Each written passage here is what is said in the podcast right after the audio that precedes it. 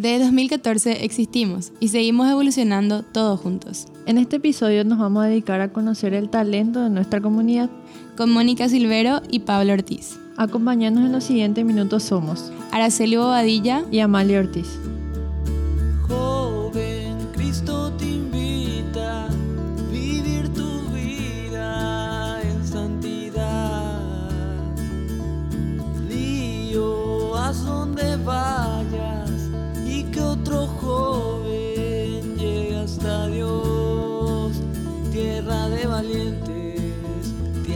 De valientes, tierra de valientes. Joven, únete, únete. Bienvenidos de vuelta a otro episodio de Tierra de Valientes. Somos de Baruch, comunidad juvenil de la Capilla Sagrada Familia. En este episodio vamos a hablar sobre los dones y talento y cómo estos se usan para servir a Dios. Pero primero que nada vamos a conocer y dar la bienvenida a nuestros invitados. Muy buenas chicas, ¿cómo están? Mi nombre es Pablo Ortiz, soy integrante del Grupo Redentor y también estoy en el coro acá de la Capilla Sagrada Familia. Hola a todos, ¿cómo están? Yo soy Mónica Silvero y también soy del coro juvenil eh, y de la Capilla Sagrada Familia. Bueno, y cuéntenos un poco más de ustedes, cuántos años tienen y qué hacen, qué, qué es de su vida además de todo lo que implica su servicio. Yo tengo 30 años, estoy casada hace 7 años con mi marido que se llama Edgar. Tenemos un hijo de 6 años y soy peluquera. Estoy 24 horas en mi casa y trabajo en mi casa, gracias a Dios. Y, y nada, me dedico netamente a cuidarle a mi hijo, a mi marido y a atender mi peluquería en mi casa. Bueno, yo tengo 20 años, em, trabajo de lunes a viernes en una distribuidora, también soy músico y nada, me dedico netamente a, a eso. Em, también soy estudiante de tecnología en sonido y espero algún día poder tener un título y poder trabajar de eso también, con la música. Bueno, y para empezar con las preguntas, más sobre su vida otra vez, les preguntamos cómo iniciaron su camino pastoral. Bueno, yo eh, desde que tengo memoria estoy por la capilla, ¿verdad? Porque mis padres siempre trabajaron en la pastoral de la capilla y entonces yo siempre estaba por ahí, por el corredor, por el patio y todo el mundo se acuerda de mí cuando era chica. Siempre me dicen, "Ah, no puedo creer que vos antes corrías por el patio y ahora ya estás cantando en el coro. y bueno, y en realidad mi camino pastoral en sí empezó cuando hice mi primera comunión y me invitaron a un movimiento que se llama MEG, que es el Movimiento Eucarístico Juvenil. Y ahí empecé yo a asistir a las reuniones. Después teníamos eh, campamentos, teníamos festivales, nos íbamos a ciudades a cantar. Y ahí es que yo empecé a cantar, vamos a decirle, ¿verdad? Eh, porque me obligaron. Como que mi mamá cantaba, mi papá también y toda mi familia. Entonces, bueno, Moni, vos vas a cantar. Entonces, bueno, cantábamos, o sea, cantaba así en los festivales del movimiento, que eran en muchas ciudades, en Encarnación, después fue en Asunción, en el Colegio Cristo Rey fue uno. Y ahí empezó mi, mi carrera pastoral, vamos a decirle. Cuando cumplí 14, bueno, eso fue cuando tenía 10. Cuando cumplí 14, por ahí lo que estuve así tipo alejada, ¿sabes? La edad de la rebeldía, ¿verdad? Pero siempre asistía a la misa y todo eso. No tenía un grupo en sí, ¿verdad? Porque cuando eso cabebí y todo eso no era así demasiado que teníamos que hacer sí o sí. Pero apenas cumplí 15, sí, directo a la confirmación. Y me acuerdo muy bien que mi profesor me dijo, ¿cuántos años tenés? Y en una semana cumplo 15. Ah, estás re emocionada por entrar a la confirmación. y yo sí, ya quería entrar. Bueno. Y después de la confirmación, ya me uní al grupo juvenil cuando eso en nuestra capilla no, o sea, dejó de haber grupo juvenil. Y una pareja empezó otra vez de nuevo con el grupo, una pareja casada ya, y ahí integramos nosotros y después ellos estuvieron con, con nosotros un año y después nomás ya fui coordinadora yo del grupo por cuatro años más o menos. y, después de eso, cuando ya, eh, qué sé yo, tenía 20, sí, 23, a los 23 años me casé y ya mm, me, me alejé más del grupo juvenil y me invitaron a la pastoral de la Esperanza Joven cuando eso, que era de la parroquia Santa Librada. Y después ya, ya dejé completamente el grupo juvenil en sí cuando terminó, cuando tuve mi bebé y todo eso después de casarme, ¿verdad? Y después me quedé con el coro. Eh, un día con Oscarcito y no sé quién más era Fede, creo Joana. Decidimos, o sea, Oscar me dijo que íbamos a cantar en la primera comunión, en una primera comunión, y ahí empezó. y ahí nos juntamos y cantamos entre cuatro, y ahí surgió el tema del, del coro, ¿verdad? Entonces empezamos a reclutarle a los chicos que eran del grupo juvenil de mi época y se quedaron. O sea, empezamos a ensayar y nos juntábamos en las casas, ensayábamos y lo que más nos gustaba era cantar y juntarnos y matarnos la risa todo- todas las veces que ensayábamos y todo eso, ¿verdad? Eh, y así, después eh, me uní al coro de del coro mayor de Santa Librada también. O sea, todo fue más o menos al mismo tiempo. Cuando empecé en el coro de jóvenes, ya estaba en el coro mayor de Santa Librada y también cantaba con los grandes, de quienes aprendí, ¿verdad? Porque yo estaba así tipo cero y de- le copiaba su música y, y me mostraban ellos y aprendía con ellos. Y hasta hoy día estoy como coordinadora del coro, ¿verdad? Del coro juvenil. No, no como, como la jefa, como coordinadora, será, se- como se dice, ¿verdad? Sino que como alguien que les junta siempre a todos y les mantiene así, tipo, al- está también al pie del cañón, ¿verdad? Porque trato de decir siempre sí a todos los llamados. Y eso, no. Pablito. Bueno, yo empecé desde chico ya en el tema de la iglesia. Con la música más o menos a los 11 años porque ahí me animé a cantar en público. Eh, empecé en el coro de niños del Bicentenario, 2011, sí. Y nada, después, en el 2010 yo me mudé acá en Palma Loma y estaba como monaguillo nomás en la capilla. Después, eh, ese era mi trayecto, mi época de mitadica de sudo. Me acuerdo que Mónica me retó también una vez. y eh, nada, después de un tiempo eh, con Oscar nos animamos a tocar unas cuantas músicas en una serenata. Y nada, de ahí creo que me uní al grupo juvenil que fue en el 2014. Yo en el 2014 ya quería entrar en el grupo juvenil. Famoso tenía que tener 15 y no te aceptan todavía. Por, y yo por letrado creo que entré así porque yo era el único en la capilla que hacía animación cuando eso porque no había nadie que se animara, creo yo. Digo yo, bro. No había luego nada. No había. y nada, después entré en el coro y me llevo muy bien con la gente de ahí, me gusta estar en el coro. Eh, les considero buenos amigos a todos. Eh, por suerte no hay eh, grupismo también ahí, en el grupo juvenil también. Eh, cuando estuve, después salí por cuestiones de trabajo y... Pero siempre trato de mantenerme unido al, al grupo. O sea, ustedes saben lo que siempre estoy Sí. pendiente de lo que hacen, qué sé yo, para poder ayudar en lo que sea.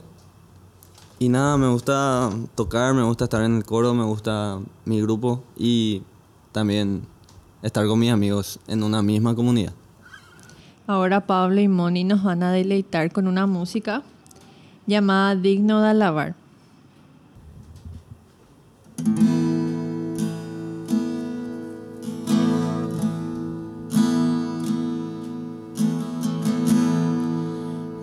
Levanto mis manos,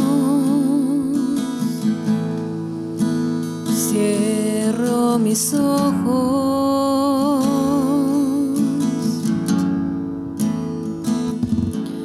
para proclamar tu nombre, Dios de poder.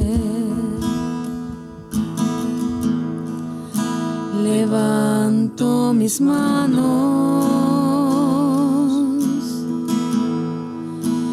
Cierro mis ojos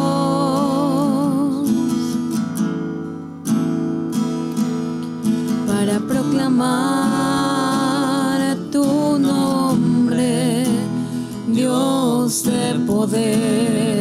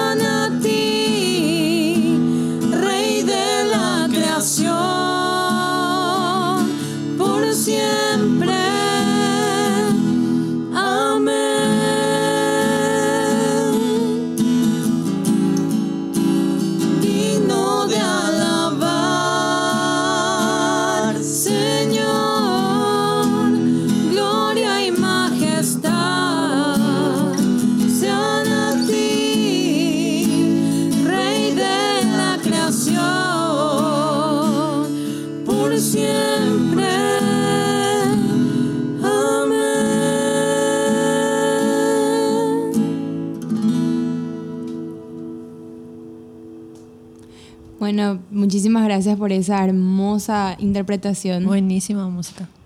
Y para empezar un poco o seguir con este episodio, empezamos con las preguntas, unas dirigidas más a Pablo, sobre todo por el hecho de que él forma parte de, una, de un grupo de música cristiana que salió de nuestra comunidad. Él es el vocalista, entonces queremos saber, Pablo, cómo comenzó toda la movida de Redentor, cómo se iniciaron, quiénes son parte, y queremos conocer un poco esta historia. Bueno, Redentor nace en 2015. Eh, empezamos Oscar, Roque y yo. Eh, así como teníamos un grupo aparte también, fuera de la capilla, decidimos probar también con las animaciones. Y después se une Edgardo, que es también el guitarrista del coro juvenil. Él es nuestro guitarrista en base. Roque está en, a veces está en el teclado, a veces está en la guitarra eléctrica. Oscar está en el bajo y después está Cheo también, que es de nuestra comunidad vecina. Y él es el baterista.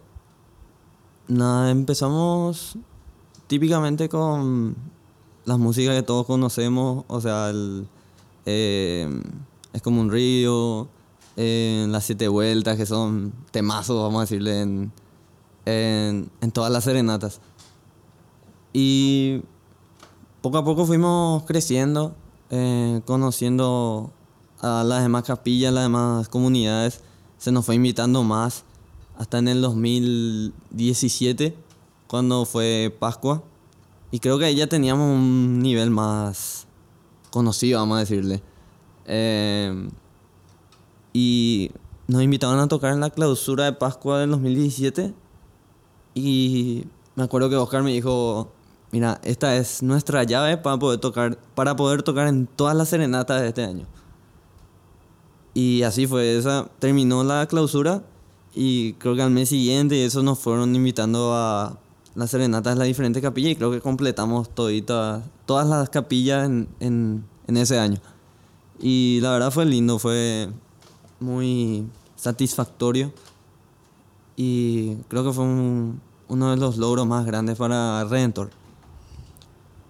Eh, mencionando también que son solamente las capillas, las 12 capillas que en ese entonces conformaban Santa Librada. No sé si me explico. Bueno, después probamos con quitar temas propios, que Oscar se animó a enviar un tema a, a la coordinación para poder elegir un canto tema en Pascua y de ahí fuimos agregando también a, la, a nuestro repertorio para que no sea puro, puro baile.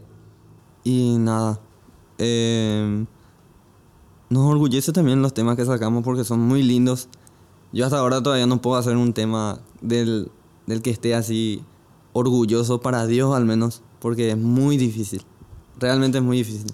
Hay demasiados lindos temas y creo que cuando vos haces uno, o sea, yo al menos probé y digo, no, este no, no, no creo que llegue, no creo que va a llegar al corazón de la persona, porque ni, ni a mí no me llega, entonces trato de darle un descanso, descanso a eso para saber cuándo va a ser mi momento de escribir un lindo tema para Dios o para la Virgen María. Eh, creo que Oscar tiene ese don y espectacular cómo le sale. Eh, porque a mí me llega, a los cuatro nos gusta la música, a los cinco nos gusta la música y tocar es increíble también. Que le llegue a la gente es lo mejor también. Y queremos saber cómo y o sea, por qué se llama Redentor el grupo. Eh, creo que Redentor fue un nombre así random, no, no, no, no elegimos por nada en especial. Estábamos reunidos los cuatro, los cuatro en ese entonces en un ensayo. Eh, Oscar, Roque, eh, Edgardo y yo. Y creo que nos pusimos a buscar en internet nomás qué nombre podría ser lindo para Redentor. O sea, no, no hay ningún misterio detrás de eso. Pero sí, lo que representa es muy lindo porque em, creo que nació también por la idea de que el Cristo Rey es una imagen muy linda ahí en Río de Janeiro. Y a los cuatro nos gustó. eh, porque eh, creo que buscamos algo en Google y apareció todo Cristo Rey, Cristo Rey, Cristo Rey. Entonces ahí, el Cristo Redentor, entonces vamos, vamos a elegir ese nombre. Y que está en lo alto y nosotros queremos dejarle en lo alto también a, a Dios, a nuestro nombre y a nuestra alabanza. Lo lindo del nombre que tiene, que dentro de todo es corto y es fácil de recordar, digo bien. Pero lo lindo es que nosotros que vamos a las serenatas y estamos presentes, nos damos cuenta y vimos ese, no sé si fanatismo podríamos decir, pero ese agrado que tienen para con el público. La gente espera en las capillas, tanto en, la- en las capillas de acá como en la parroquia, espera que toque Redentor, se ponen a cantar, a, a gritar Redentor, Redentor. A la gente le gusta Redentor. A la gente le gusta. ¿Y cómo, cómo te hace sentir ese, ese cariño de la gente que fue creciendo a poco? Dice que las cosas buenas vienen cuando uno no se espera, pero... Y se, y se construye, que creo que es algo que construyeron ustedes y ahora son parte, parte esencial de cualquier serenata de nuestra zona. ¿Cómo, cómo te hace sentir eso? Para mí al menos es muy lindo. Es increíble el cariño que la gente nos tiene. Eh, tocamos también en varias en varios campamentos de Cabeville. El- la las criaturas son muy los adolescentes, mejor dicho, son muy fanáticos de nosotros, se nos acercan, hey, sos de Rentor, ¿verdad? Eh, sí, qué pucha, Rentor. Y no, Rentor. No, silban así. y, eh, la verdad que se siente muy bien. Yo siempre me río y paso bien con, con los jóvenes de KBB, con los de el grupo juvenil de todas las capillas. Son muy, son muy amables, son muy buenas personas y se nota eso y se nota el, el cariño que todos nos tienen. Y para continuar, ahora nos van a deleitar otra música llamada Un Día. O sea, Pablo nos va a cantar. ¿Puedo hablar de la música antes? Sí, obvio que sí. Bueno, esta música nació en... No, bueno, es de un grupo que se llama Rosa de Sharon, que es de Brasil, si no me equivoco. Y eh, me gustó la letra, está en portugués originalmente, pero yo traduje. Y justo en este tiempo de pandemia así decidimos con Oscar, porque cuando eso él y yo nomás nos reunimos para grabar, justamente por el aislamiento y todo eso, para evitar aglomeraciones. Y nada, es una letra muy linda y creo que va también con el tiempo que estamos pasando ahora.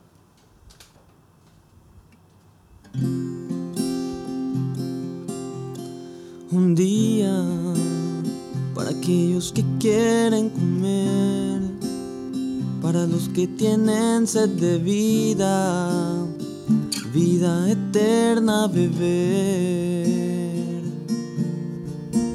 Un día para los que quieren recibir, para los que han sufrido injusticia y ver la justicia nacer. Todo al fin se explicará. Y la verdad reiniciará. Un día todo será alegría no habrá más tristeza, incertidumbre ni dolor. Un día todo tendrá armonía cuando del cielo en las nubes regrese el redentor en el día del Señor.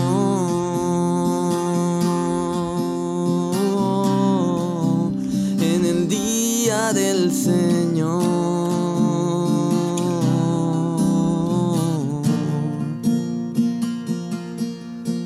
Un día para los que quieren recibir, para los que han sufrido injusticia, ver la justicia nacer.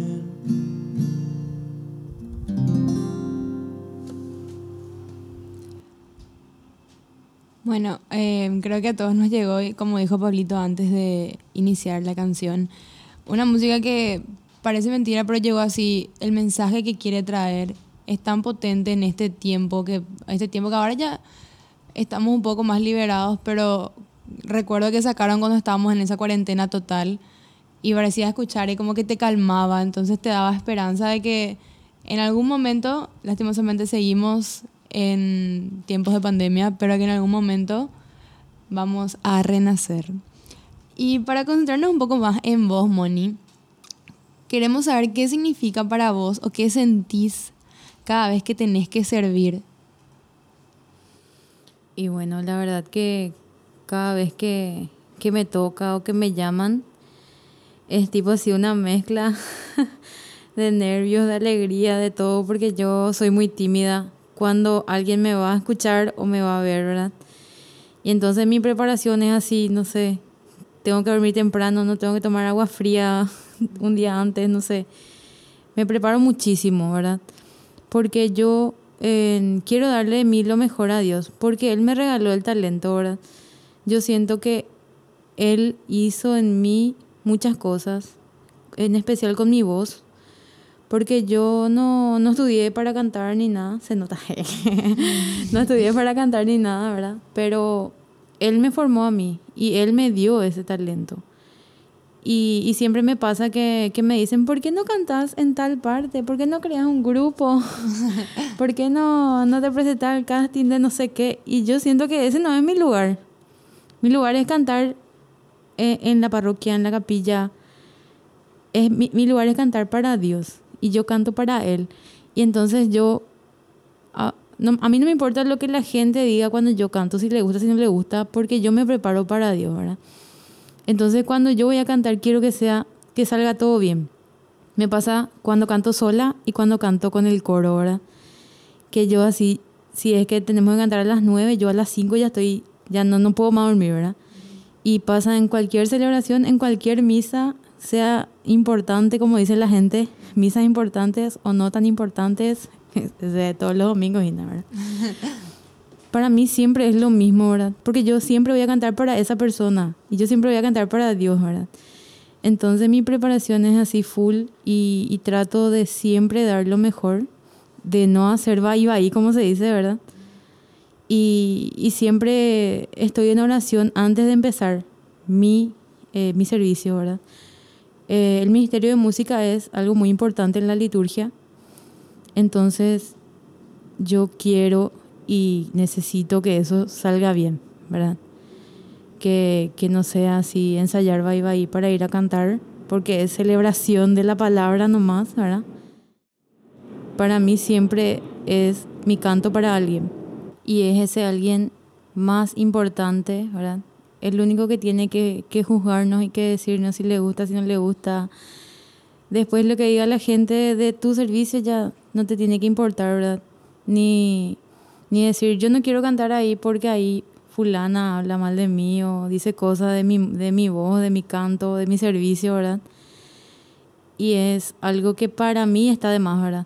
Porque yo no, no me voy a lucirme ni a, ni a, a concursar, ¿verdad?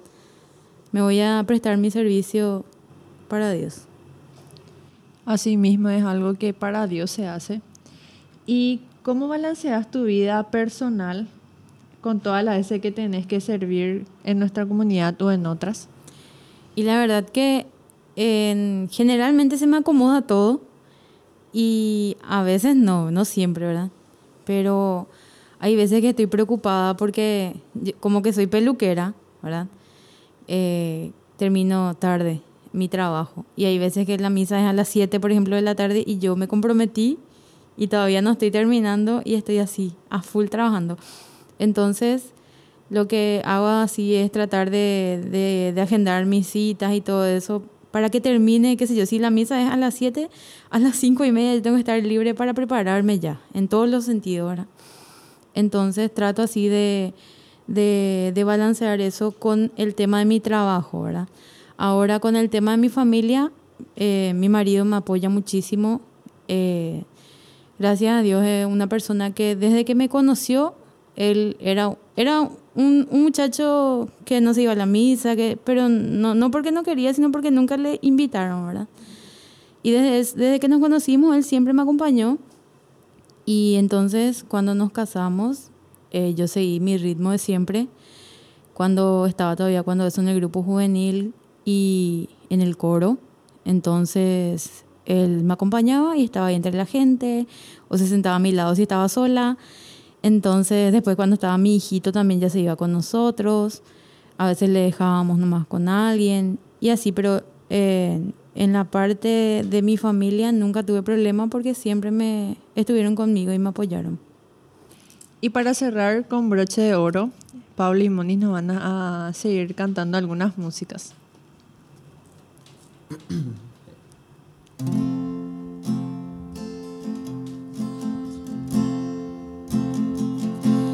Jesús, tú eres la persona más importante en este lugar. Jesús, tú eres la persona más importante en este lugar. Rey de reyes, Señor de señores,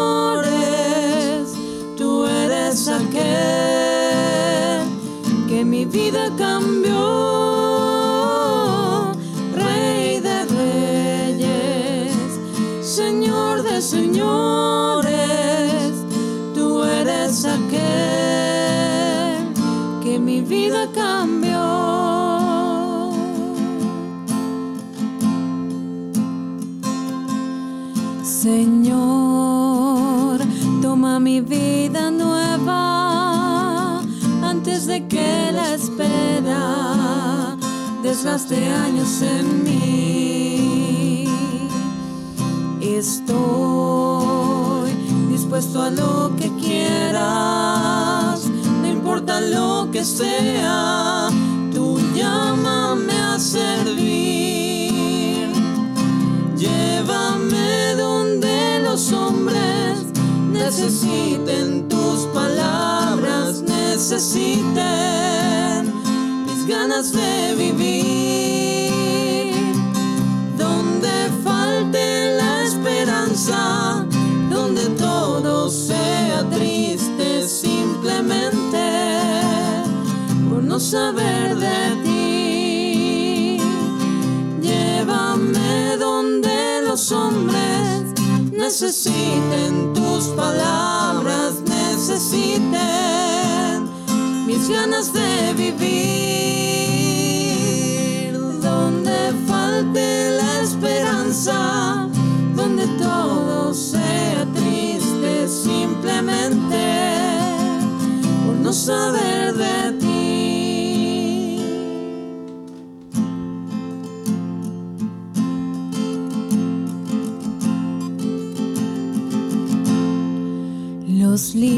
del campo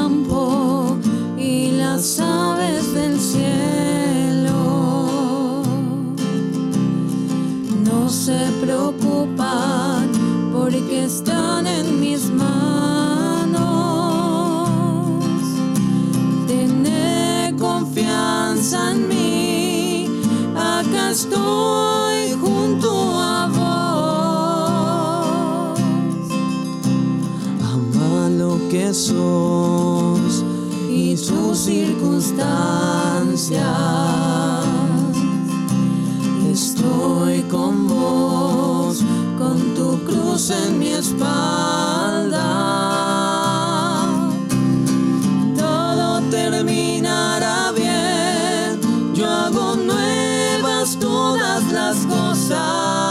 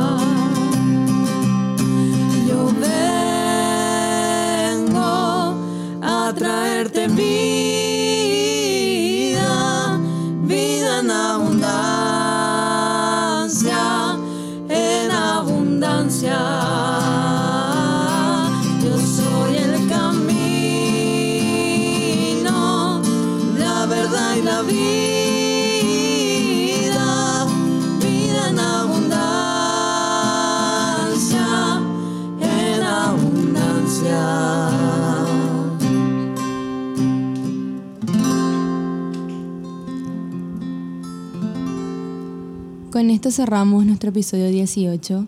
Muchísimas gracias por acompañarnos, Mónica y Pablo, y compartir con nosotros y con toda la, la audiencia este don que Dios les dio. No se olviden de seguirnos en Instagram como arroba baruch-sf y en Facebook como Capilla Sagrada Familia Palmaloma.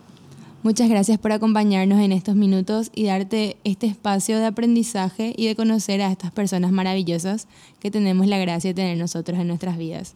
Nos despedimos con nuestra música de siempre y por primera vez en vivo y nos encontramos en el próximo capítulo de Tierra de Valientes.